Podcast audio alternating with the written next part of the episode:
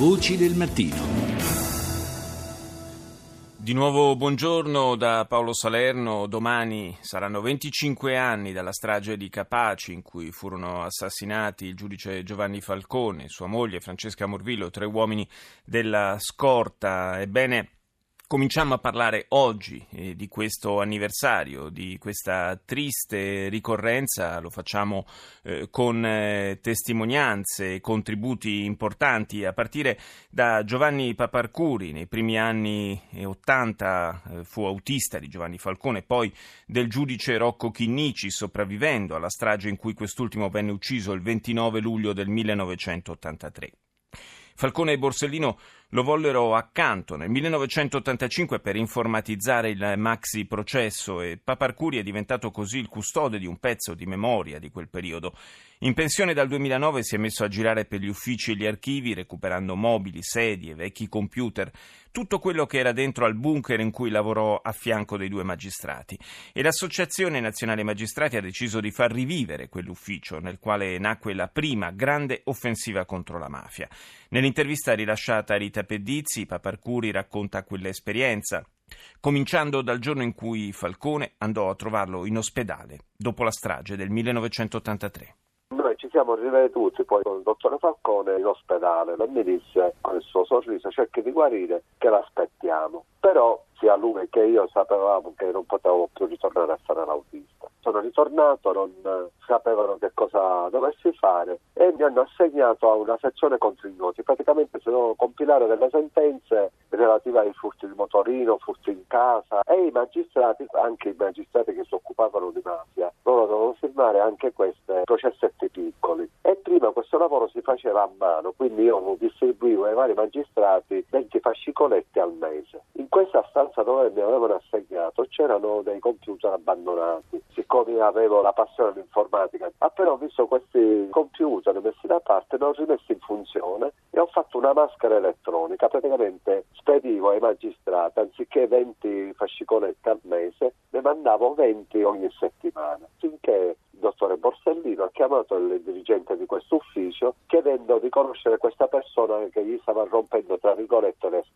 Già loro stavano lavorando al max processo, salgo a Buccherino, se mi avete chiamato, cioè perché sei tu, mi sono guardato, mi sono messo a ridere, dopo due, due giorni, tre giorni mi hanno richiamato, mi hanno portato in questa stanza e mi hanno fatto vedere che c'erano delle apparecchiature. E il dottore Borsellino mi fa, senti, si sta informatizzando il max processo, puoi continuare tu io ho detto proviamo. Lei è il custode di un pezzo di memoria del giudice Falcone. Sono custode, diciamo, confidenze, ma non confidenze particolari, confidenze di quello che accadeva all'interno degli uffici. Perché io ho visto piangere anche il dottore Falcone, l'ho visto incazzarsi, l'ho visto sorridere, le battute del dottore Borsellino. Cosa ricorda di loro?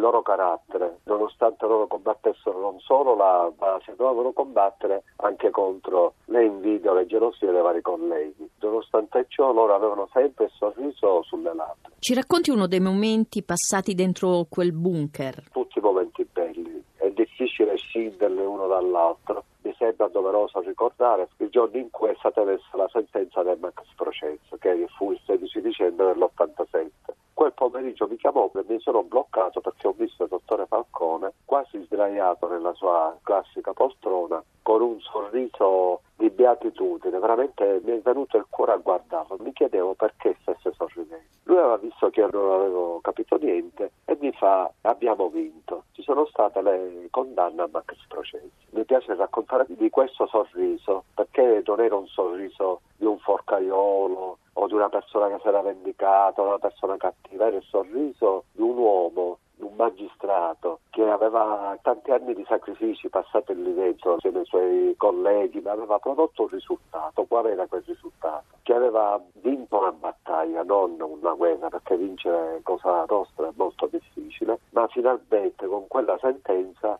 nessuno più si poteva nascondere a dire che la mafia non esistesse. Ecco, il giorno più bello è stato quello. Poi uno dei giorni più brutti è stato quando è stato preso in giro, doveva prendere il posto del consigliere Caponnetto. Un altro dei giorni più brutti è stato, ecco, quando è venuto il consigliere Nelia, questo è stato uno dei più brutti periodi. Tra l'altro il 29 luglio dell'88 scritto una lettera che voleva essere trasferito, non voleva stare più in quegli uffici. Però io da semplice cittadino, in questa lettera che gli battei io, nella stesura finale, gli nascoso una lettera. Gli ho scritto, dottor Falcone non ci abbandoni, però non mi abbandoni come Giovanni Paparcuri, ma come semplice cittadino. Lui quando se ne andò non ha detto niente, praticamente lui ringraziava solo con gli occhi, mi guardò, mi sorrise e se ne andò. Poi questa richiesta di trasferimento è finita il 21 settembre dell'88, lui ha scritto una lettera e voleva stare in quegli uffici. Ha cambiato idea?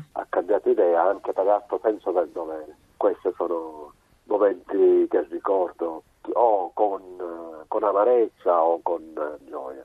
Però anche le amarezze fanno parte della vita e le cose poi diventano belle appunto perché ci sono degli ostacoli. Superando quello tutto diventa bello. Do il buongiorno al generale Angelo Pellegrini, all'epoca capitano dei Carabinieri, è stato tra i più stretti collaboratori di Falcone. Buongiorno. Buongiorno dottore. Eh, grazie di essere il nostro ospite, lo ricordo agli ascoltatori, dal 1981 all'85.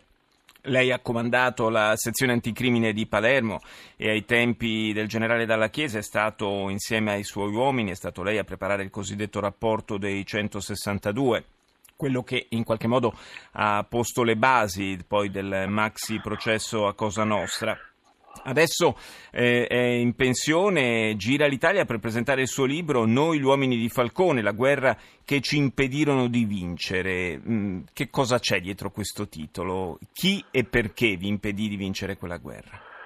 Ma dottore, eh, intanto volevo precisare una cosa, se mi consente, perché il rapporto 162 è stato fatto insieme a un funzionario di polizia, eh, il dottore Cassarà, che poi ha perso certo. la vita proprio per quello che aveva fatto. Ha fatto bene a ricordarlo. E questa è una cosa importantissima perché è importante anche ricordare che con polizia e carabinieri camminavano sotto braccio perché tutti erano convinti che fare la lotta alla mafia bisogna essere uniti e non divisi. E per quanto riguarda poi la domanda che lei mi ha fatto perché abbiamo perso una guerra e devo veramente constatare che dopo aver vinto la più grande battaglia che è stata quella del maxi processo che dimostrò anche se molti fino a qualche poco tempo prima non ci credevano che la mafia era veramente una struttura unitaria un'organizzazione che addirittura occupava illegalmente lo stesso territorio dello Stato legale. E, ma nel momento in cui si incominciarono ad avere i primi risultati importanti, e parlo eh, soprattutto del primo grande risultato, il mandato di cattura fatto dopo la dichiarazione di Buscetta che venne a colpire più di 350 eh, mafiosi, la mafia cominciò a prendere le sue, cominciò a attivare delle iniziative perché capì che forse sarebbe, si stava avvicinando alla sua fine. E quindi andò, io lo ripeto sempre ai giovani, andò a bussare a quelle porte che in passato avevano bussato alle, alle, alle, alle sue porte. Andò a chiedere a quelle porte di aiutarla a mettere i bastoni fra le ruote eh, nei confronti di chi la stava combattendo, soprattutto di quei pochi investigatori che l'avevano combattuta e soprattutto nei confronti di quei magistrati del pool antimafia che erano, che erano riusciti ad avere questo primo risultato. E, e quindi si incominciò una, un'attività nei confronti sia degli investigatori, alcuni dei quali vennero uccisi, noi ricordiamo che venne ucciso Cassarà in Montana, altri vennero trasferiti e poi, come ebbe modo di dire Falcone in una conferenza, non vennero sostituiti da persone di pari capacità professionale, sì. costringendo così Falcone a rallentare le sue indagini. E poi iniziò quella che io dico il calvario di Falcone, perché Falcone eh, salì questo suo calvario perché venne ostacolato in tutte le maniere, Falcone venne accusato di voler fare politica, Falcone non venne eletto al posto di Caponetto e la sua mancata elezione poi provocò anche lo smantellamento di quel pool antimafia che era riuscito a ottenere tanti risultati.